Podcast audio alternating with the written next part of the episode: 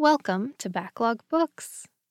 In this podcast, I will be recapping and discussing what I've been reading lately. My name is Kara. Thank you for joining me, and please be prepared for spoilers. Not to be like a huge nerd on my book podcast, but I recently started a spreadsheet to keep track of all the books I've read and who the author is, where they're from, whether they're a man or a woman or non binary, and just so much other information. It has been a lot of fun and really interesting for me to have all that info because now I can make charts and see trends. I have a separate spreadsheet for the books I talk about on this podcast versus all the books I read because I read about 60 books a year and I only do 25 books on the podcast, more or less. For an example of the information I get out of this, books I talk about on the podcast have been split almost exactly between male and female authors. But over all the books I read, 62% were written by women, 37% by men, and 1% were written by non binary authors. So, this is just part of my ongoing project to read more widely and think about what I'm reading and where it comes from, and to be a huge nerd. Anyway, this time we are talking about Do You Dream of Terra 2 by Temi O. Here is the summary. A century ago, scientists theorized that a habitable planet existed in a nearby solar system. Today, 10 astronauts will leave a dying Earth to find it. Four are decorated veterans of the 20th century space race, and six are teenagers, graduates of the exclusive Dalton Academy who've been in training for this mission for most of their lives. It will take the team 23 years to reach Terra 2 23 years spent in close quarters, 23 years with no one to rely on but each other, 23 years with no rescue possible should something go wrong. And something always goes wrong. This book was published in 2019. It was an NPR Best Book of the Year and won the ALA Alex Award in 2020. Our author, Temi O, was born in England.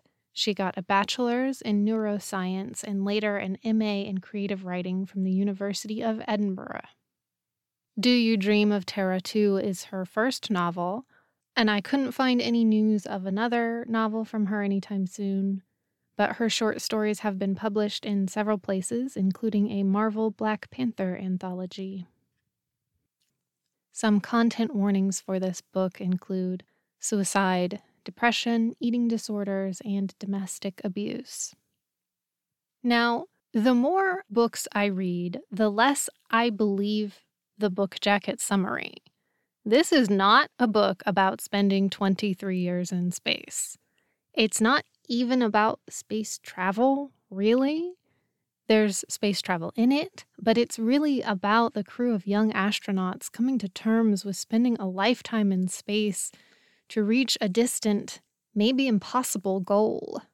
And they made the decision to go when they were 12 to 13 years old, which is very young to decide to leave Earth behind. This is a very reflective book. There are many flashbacks to their lives on Earth before the launch. There are also moments where it reads like magical realism or horror, which I I really liked. I think that really highlights how we think of space, or I mean, at least how I think of it. What is space if not magical and horrible and endlessly fascinating? This book is set in 2012 in England and space, an alternate history 2012 where space travel is more common and scientists know of an Earth like planet in a nearby solar system they call the planet Terra 2. There have been many missions to the moon and to Mars, and there are even a few manned research space stations as far out as Jupiter. The Damocles, the ship for this mission to Terra 2, is the second ship to head that way. The first was a generation ship that expects to arrive in almost a hundred years.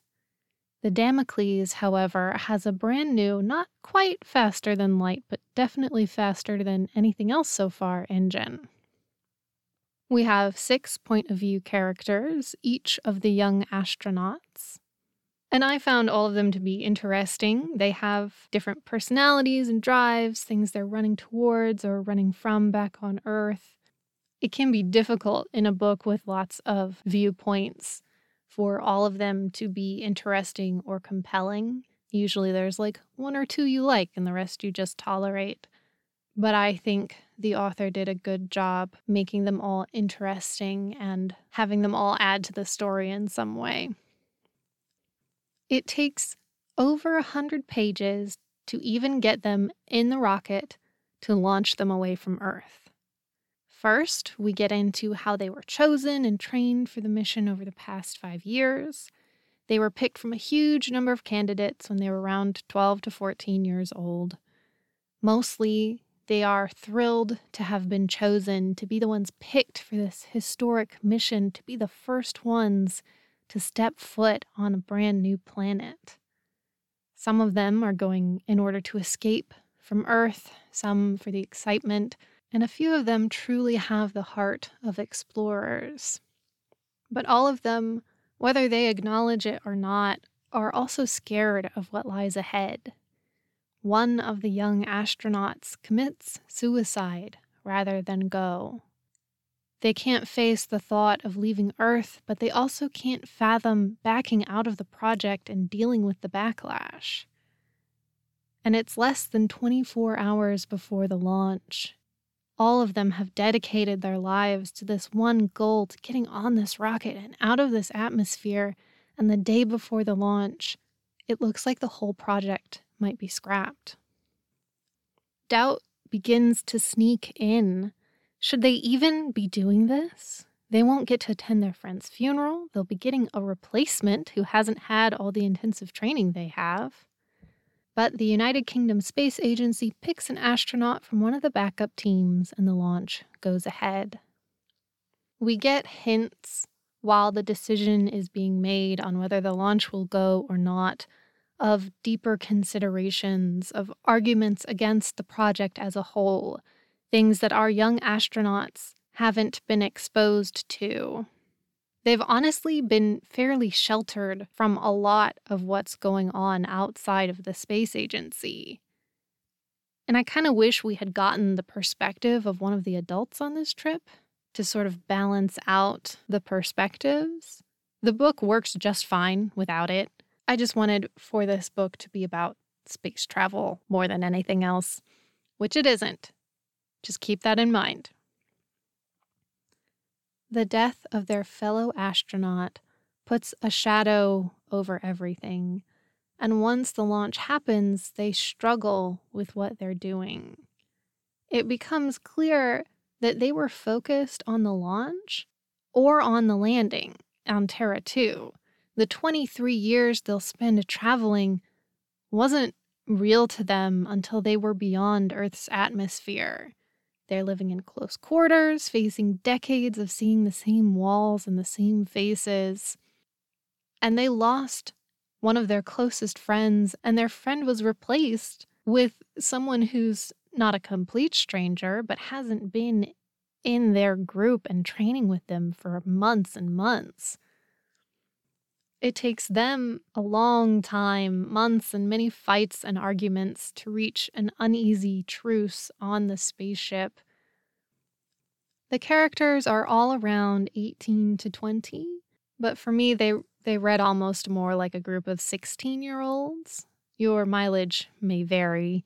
They were definitely treated like children by the senior astronauts rather than regular crew members. They still have classes and lessons to take before they can be trusted to be in charge of the mission.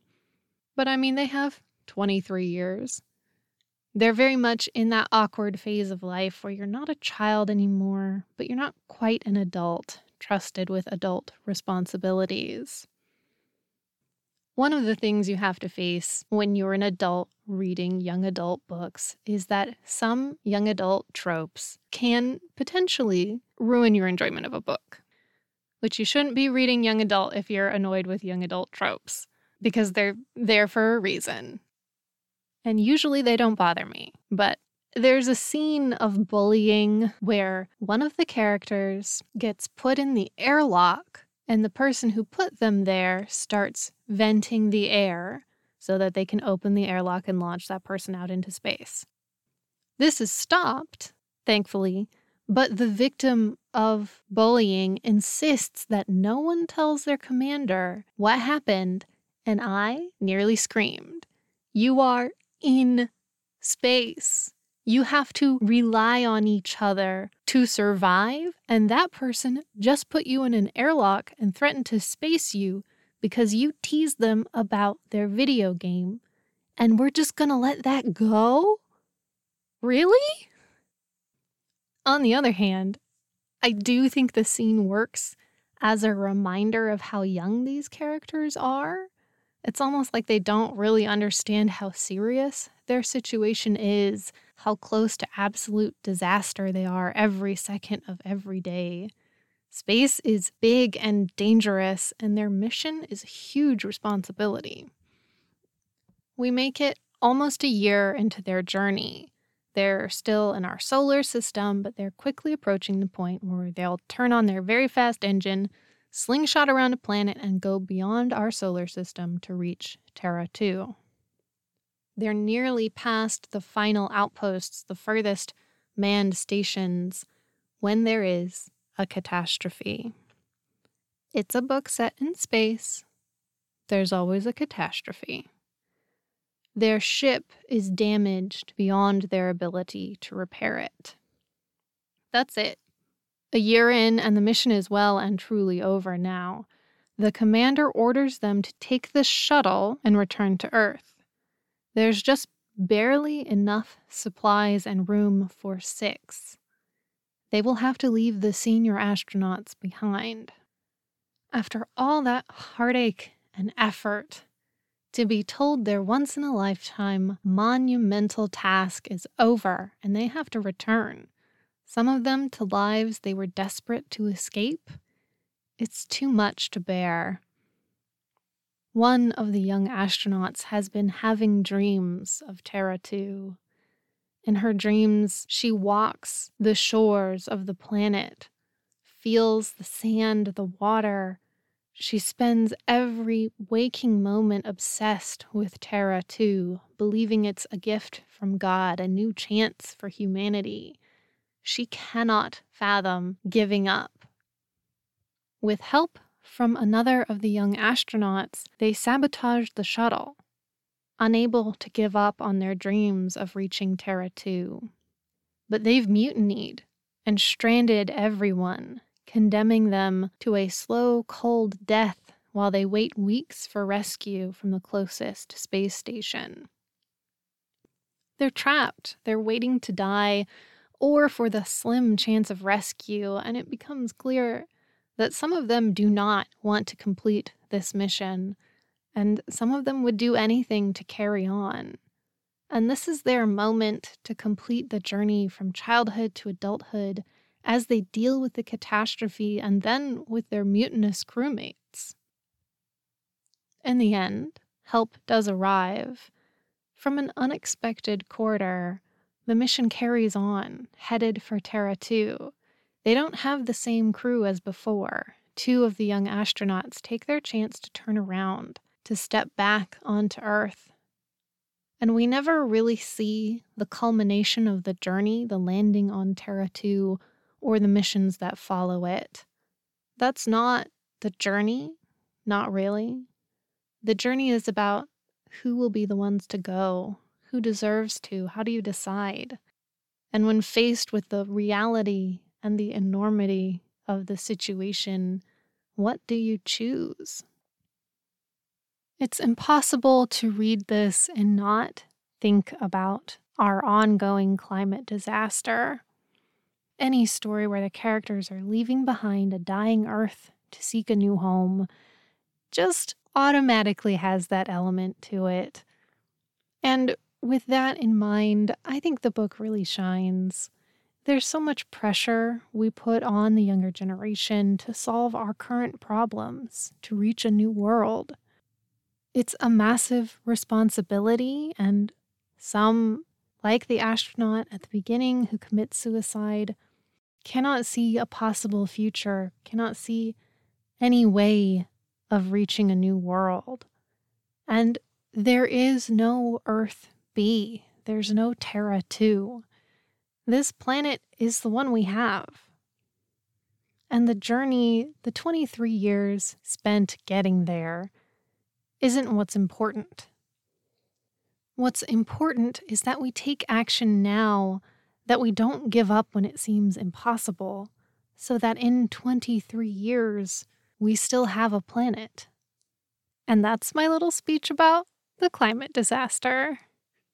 I'm going to include a link in the show notes to something called the Footprint Calculator by the Global Footprint Network.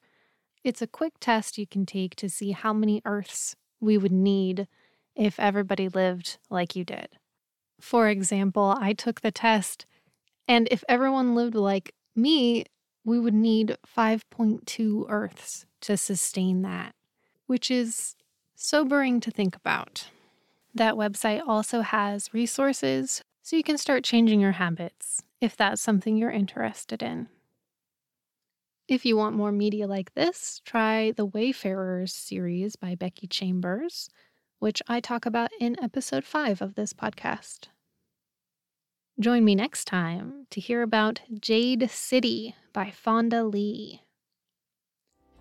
Have you read this book or next episode's book? I'd love to hear what you think about them.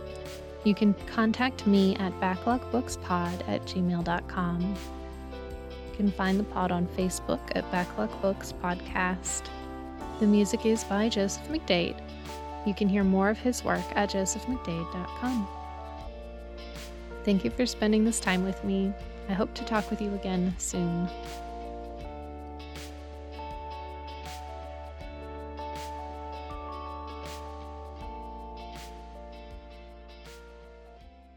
Here is the summary I have an eyelash in my eye. Oh, jeez. Ah! Oh, boy. I poked myself in the eye, but I think I'm okay.